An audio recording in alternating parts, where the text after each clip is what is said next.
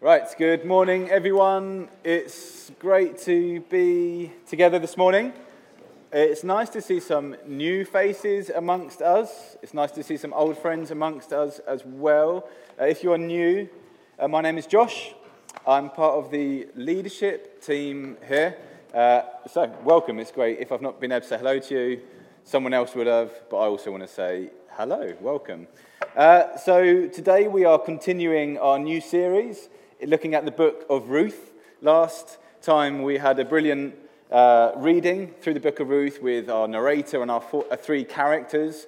Uh, we met Naomi, we met Ruth, we met Boaz. It was absolutely fantastic. Today we are going to kind of go back. We've got the overview of the book. I trust a lot of small groups looked through the book. Not everyone did, but a lot did. Today we're going to zoom in at the beginning at Ruth chapter 1. So if you've got your Bibles, I want to encourage you to bring a Bible with you, whether it's like an old school paper copy, um, hipster, I like to think, or whether it is a phone. I, can, I can't see any paper copies. Am I the only one? Yes, Emily. One, two, we've got two. Uh, or if it's a phone, that is, of course, just as, as good. As we go through the book of Ruth over the next six weeks or so, up until summer, our prayer is that as we, as we go through it, we will see God using ordinary people to do extraordinary things. It's the story of the book of Ruth.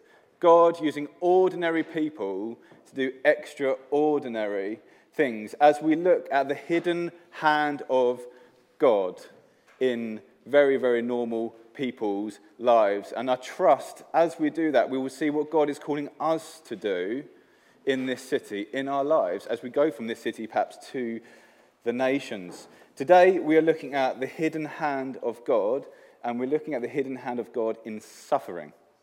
Okay, so I'm going to pray. It's a bit of a challenging kickoff to the series, looking at suffering, but I'm trusting God that He's going to use it. And so I'm going to pray and ask God through the Holy Spirit to really equip us and feed us. So, Holy Spirit, we just ask you to, to fill us this morning. We just pray. We thank you for your word, God. We thank you that you have given us scripture. We thank you it's alive, that it's active. Just pray this morning as we open it uh, to, the, to the early chapter of Ruth, Lord, that you'll just speak to us, that you'll change us.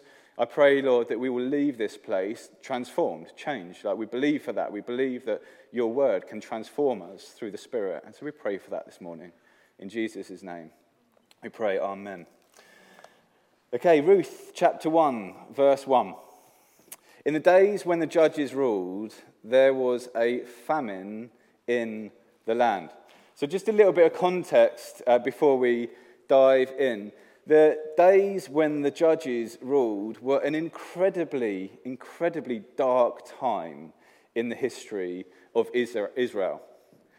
If you read the book of Judges, you will very quickly understand that these are not stories for the faint hearted. They're bloody. Israel is really at its lowest point. There's no kind of national leadership. There's the 12 tribes, the judges that God raises up, people like Samson and Gideon and Deborah.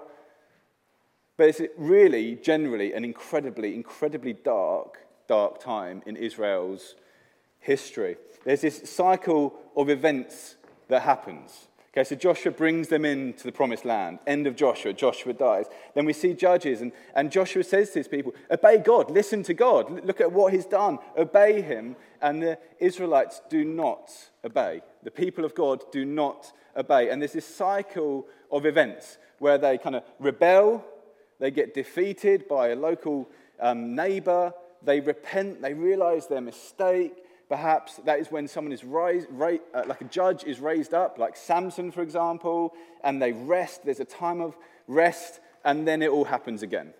And so there's just this cycle as you go through the book of Judges, is going from bad to worse to really bad until we get to the end few chapters of Judges. And it's just like Israel is totally, totally just not following God.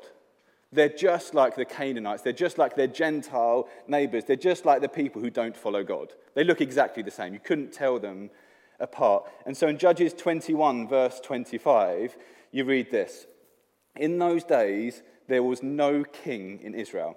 Everyone did what was right in their own eyes. That summarizes this season of Israel, this period of the time of Judges. Everyone did what was right in their own eyes. There was no king, no physical king, no spiritual king. They did whatever was right in their own eyes. And God has warned them about this. So if you look at Deuteronomy 28, you see God promise if you obey my commands, I will bring blessings. Blessings to the womb, blessings to the city, to the country, to, to your crops. I will bring blessing. But then he says, But if you don't obey, if you disobey my commands, I will bring curses curses to the womb, curses to the country, curses to the city, curses to the crops. You will be cursed. And so when we get to Judges and they've not kept the commands of God, we meet a people who are cursed. We meet a people who have received the judgment of God because they have not obeyed his commands. God is faithful. And we like to think about that in the positive way. But here we see the faithfulness of God actually in quite a challenging way. He says, if you disobey, this will happen. They disobey, this happens. There is famine in the land. And so, Bethlehem, as we kind of land at the beginning of Ruth, this place that literally means the word Bethlehem, the house of bread, has no bread. The barns are empty, the fields are barren. Judgment of God has come. But God is full of grace. You know, a third of the Mosaic law, the commands, hundreds of them, a third is all about what to do when you have broken the commands.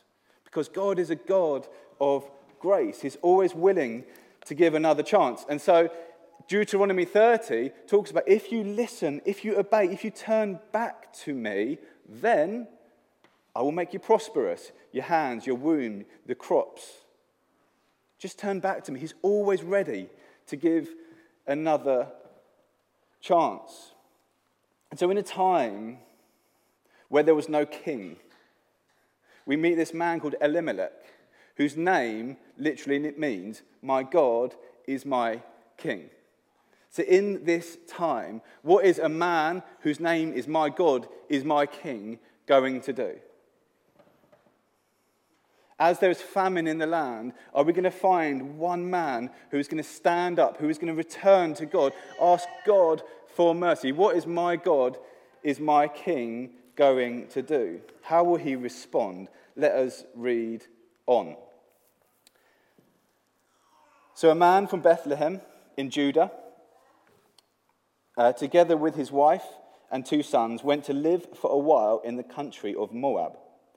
The man's name Elimelech, his wife's name, Naomi, and the names of his two sons were Machlon and Kilion. They were Epaphrodites, been practicing this, Epaphrodites from Bethlehem, Judah, and they went to Moab and lived there.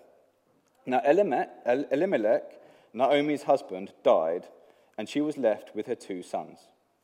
They married Moabite women, one named Orpah and the other Ruth. And after they had lived there for about 10 years, both Machlon and Kilion also died, and Naomi was left without her two sons and her husband. When Naomi heard in Moab that the Lord had come to the aid of his people by providing food for them, she and her daughter in laws prepared to return home from there. With her two daughters in law, she left the place she had been living and set out on the road that would take them back to the land of Judah. And if we jump to verse 19, so the two women went on until they came to Bethlehem. When they arrived in Bethlehem, the whole town was stirred because of them, and the women exclaimed, Can this be Naomi? Don't call me Naomi, she told them. Call me Mara, because the Almighty has made my life very bitter. I went away full, but the Lord has brought me back empty. Why call me Naomi? The Lord has afflicted me. The Almighty has brought misfortune upon me. So Naomi returned from Moab accompanied by Ruth the Moabite, her daughter in law, arriving in Bethlehem as the barley harvest was beginning. So, how does Elimelech, my God is my king, respond in a time of famine? It says this They went to Moab and lived there. What Elimelech does is he summarizes the people in the days of the judges by doing what was right in his own eyes. He designed his own solution. There's famine, there's food. Instead of trusting God, instead of repenting and turning back to God, I'm going to practically find my own solution.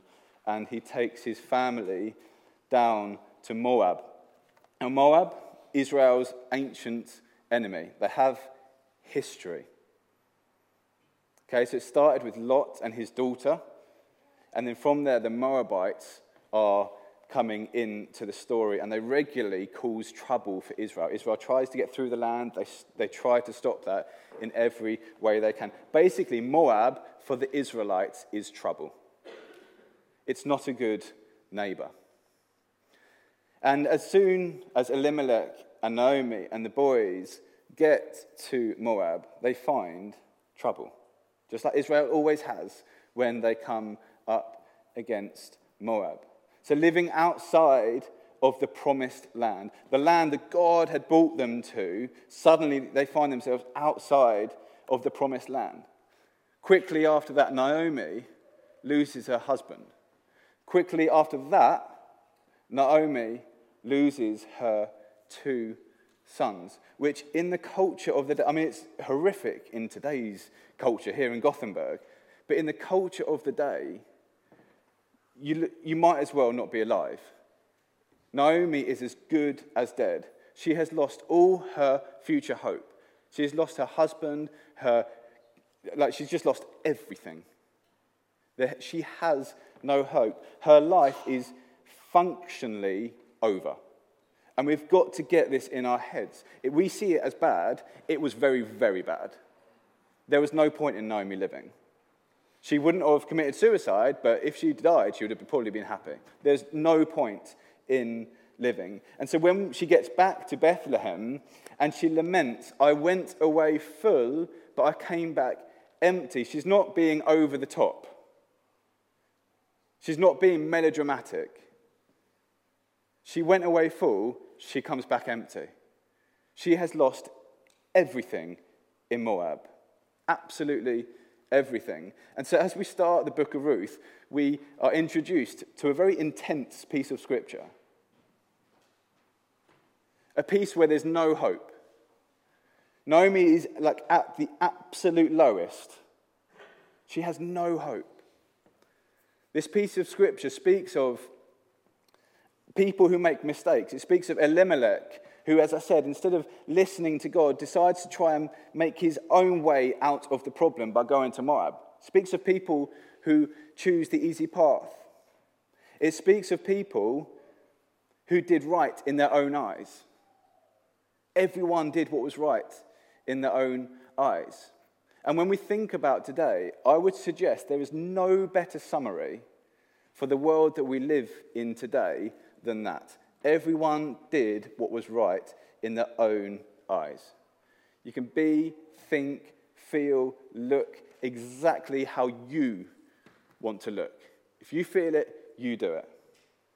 I often will tell people that I love Jesus and he, he, Jesus, God, becomes man and he lives and he died and he's resurrected and now he's alive. And it's this amazing truth. And I'm kind of getting excited. And hey, believe in the resurrection because that changes everything. And then I can get a response oh, if that's your truth, great. It's not my truth. I'm like, this is earth shattering, amazing news. If that's right in your eyes, it's not right in my eyes. This is the culture of the day that we find ourselves in. And let's not think it is just outside of the church. This culture comes into the church where we cherry pick scripture. We think, well, that's not right in my eyes. That's not how I see it. So I'm going to flip, flip over the page. I don't like what that says about the, the, the situation I was in or what God would like me to do with my life or the way that I should live my life before I'm married. I'll flip the page. I will do what is right in my own eyes. It's not just a cultural problem out there, it's very much a cultural problem in the church today. Sadly, so many amazing leaders have lost their way because they do what is right in their own eyes instead of saying, God, what is right in your eyes? It's the cultural climate of today. 3,000 years ago, this book approximately was written. Boy, does it speak into Gothenburg 2022. It's beautiful how God's word is alive. It talks of major suffering, it talks of unfilled, unfulfilled hope, it talks of fear of the present. There's no food. Fear of the future. How will I provide for my family? We can all find ourselves in this story. We can all take our place alongside Ruth, alongside Naomi, alongside Boaz as we, as we go through this series. And so we've got to ask ourselves what can we learn from this story? And the first thing I want to suggest is that we should expect suffering. We should expect suffering. The Bible is completely full of people who suffered. Abraham and Sarah weren't able to have children. Joseph spent many years as a slave in prison. Job, the epitome of suffering in biblical language, loses everything. Naomi, again, loses everything. Turn over to the New Testament. You've got Paul, you've got the Apostle Paul, shipwrecked, prison, beatings. You've got Jesus himself being laughed at, being mocked, being put up on a cross, even though he did no wrong. So we should, as followers of Jesus, expect suffering. We must expect it. It shouldn't catch us off guard when we suffer. Philippians 3:10 Paul says this, that I may know Jesus and that I may share in his sufferings. Knowing Jesus is sharing in his sufferings. If you know Jesus today, you share in his sufferings. If you don't know Jesus today, Jesus suffered for you. Talks in the Bible about being dead, our state before trusting Jesus that we were dead, we were without hope. But God, Jesus, comes in and makes us alive. And he does that by suffering for us, by going to the cross, by dying for you. And so, if you don't know that truth this morning, at the end, we're going to have an opportunity to respond to that. If you want to say, I want to know Jesus, this man who, be- God who became man, who did it for me, who suffered for me, I'm going to have an opportunity at the end to pray for you. But we suffer. It's part of following Jesus, it's part of knowing Jesus. Roman, Romans 8 talks about being conformed into his image. He suffered. So we'll be conformed into the image of suffering. So the question is not if we will suffer, but how do we respond when we suffer? It's absolutely vital for maturing as a Christian. Not seeing suffering as God does not love me. I will hold my hand up and say there's many unanswered prayers that I have and a journey that I'm going through for sure and have gone through is, oh, but where's God? He's not answering my prayers. It's absolutely vital as we, as we become mature followers of Jesus to understand that if we suffer, it doesn't mean that God is not there.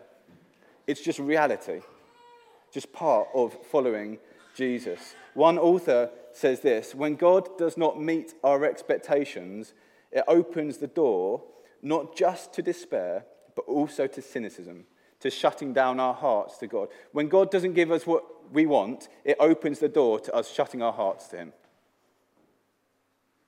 Probably because we're children of the culture, where you can just put everything on a credit card and get everything. Sometimes, you know, God says no. He says, stop. He says, wait. He says, not now. Sometimes he says, yes. But it's so important that we understand that we will suffer as part of being a follower of Jesus, as we transformed into his image. The question that we should challenge ourselves with is how do we respond when we suffer? I want to give a couple of points to that from this story. And the first thing is be honest in suffering. Be honest in suffering. I am from England, and uh, if you introduce yourself to someone, you say you always will say, "How are you?" So if you if you know someone well, if you don't know them, you always say, "How are you?" And no matter what day you have had, Okay, you could have had the best day of your life. Absolutely, kind of like everything is going well, you're just going off on holiday, like it's just all so good. Or you literally could have just had the worst news you have ever heard. There is only one response that you're allowed to give as someone from England. Does anyone know what that is from England?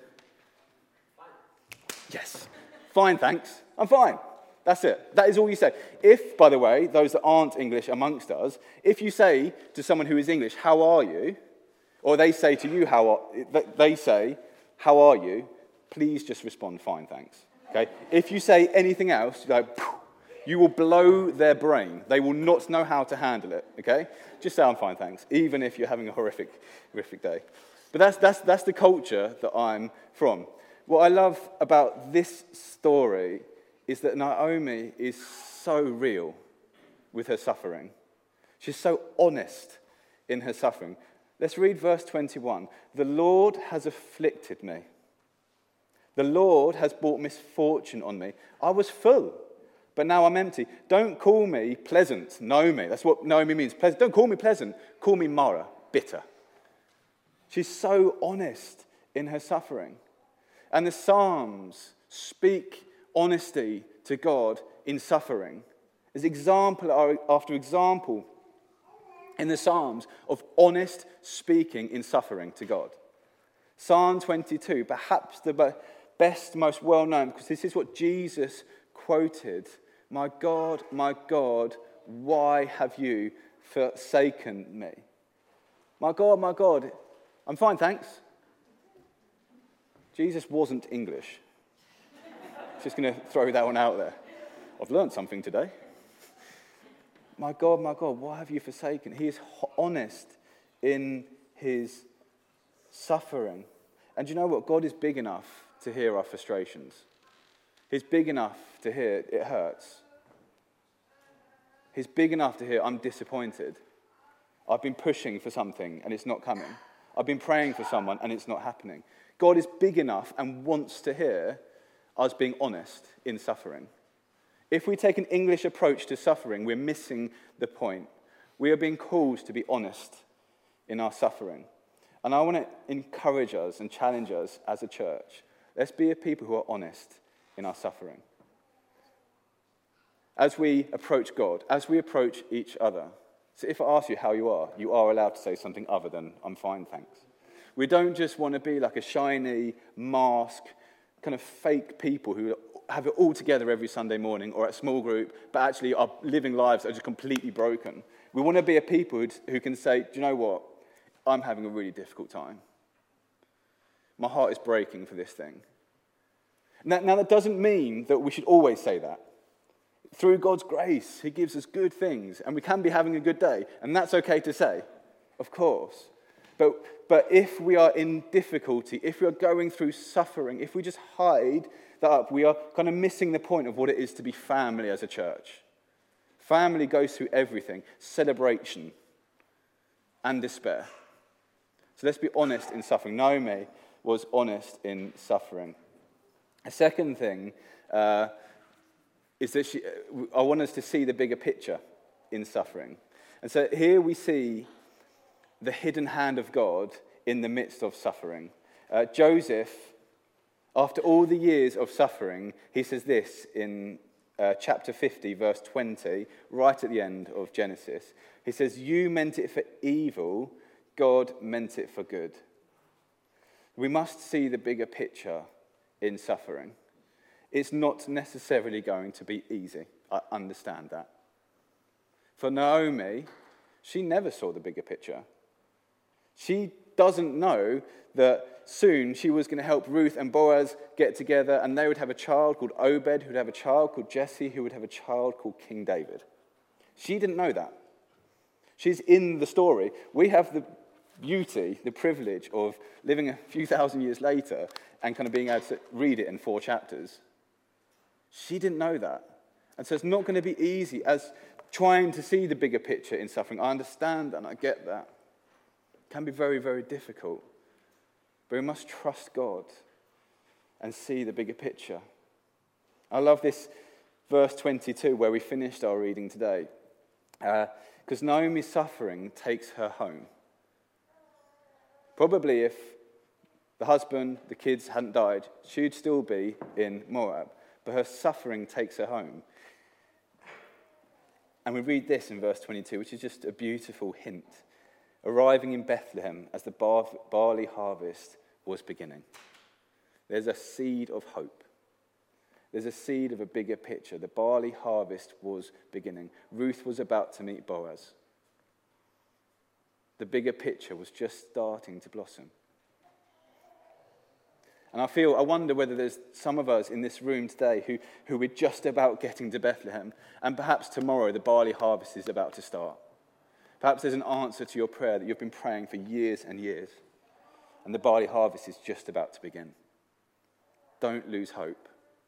See the bigger, bigger picture that we are being grafted into God's big story. It's the hidden hand of God.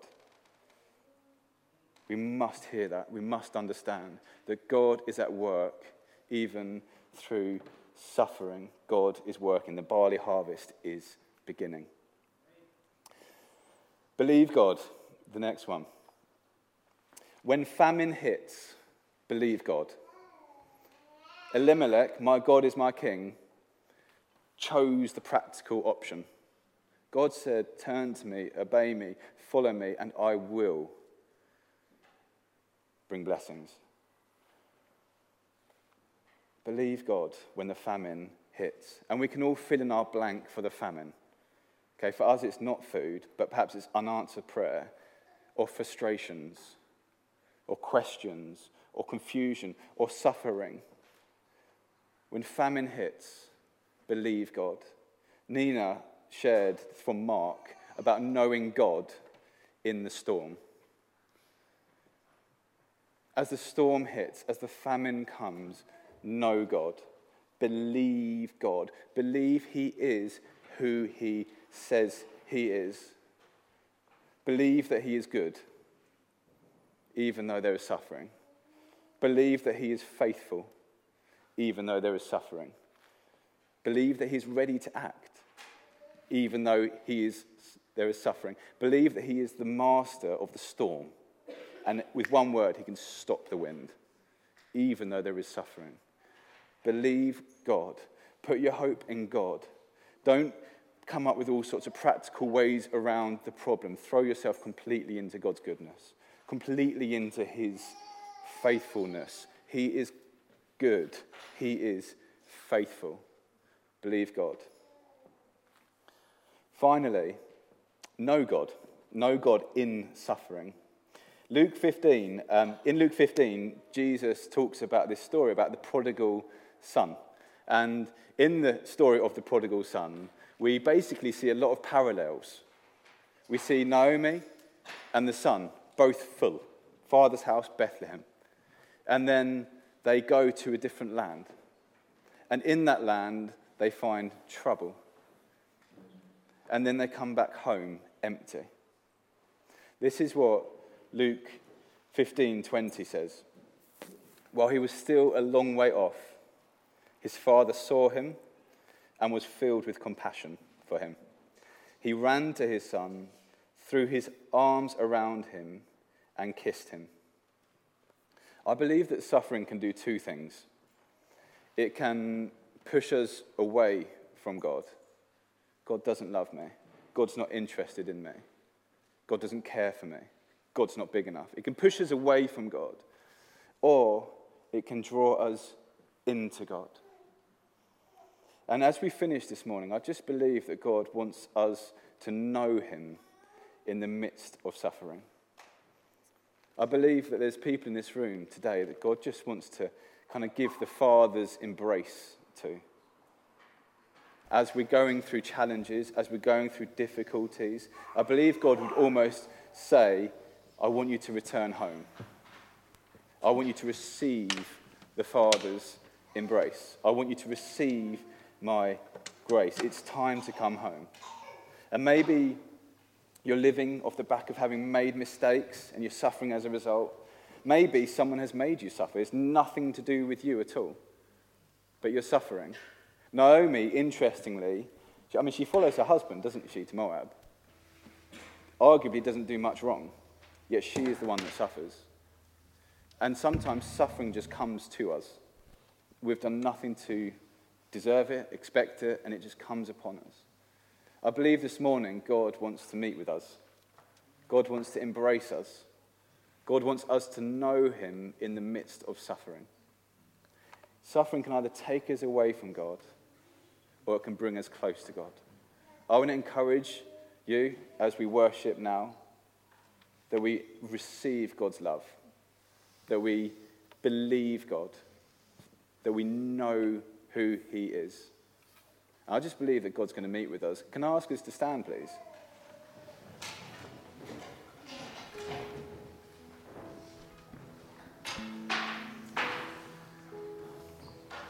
So we're going to respond by singing. Um, I just, as we do that, I just, we don't need everyone to come down the front. Uh, God is here everywhere, yeah. Um, but perhaps just where you are, if, if anything that I've said today is speaking to you, let's respond to that. Let's respond to Him. I specifically, if you want to accept Jesus as your Savior, if you've never made a decision to accept Jesus as your Lord and Savior, my God is my King, and I want to encourage you, this is the time to do that. We don't know what happens this afternoon. Now's the moment. And if you're living through pain, this past hurts, I just believe that God just wants to wrap his arms around you over this next 10 minutes through his Spirit So let's, let's, just, let's just spend just a short time just expecting to meet with God. God, we so love you. We thank you that in our suffering, you are there. Lord, we thank you that don't, we don't need to be like anything powerful or special. You don't call us to be those sorts of things. You call us to be honest. You're our Father, we're your children. And I just pray as we sing this song, as we respond, as we break bread in a minute, as we take communion, Lord, that you will so work with us, that you will embrace us. Just pray that you'll embrace me. Lord God, I just pray that we will just feel your fatherly embrace.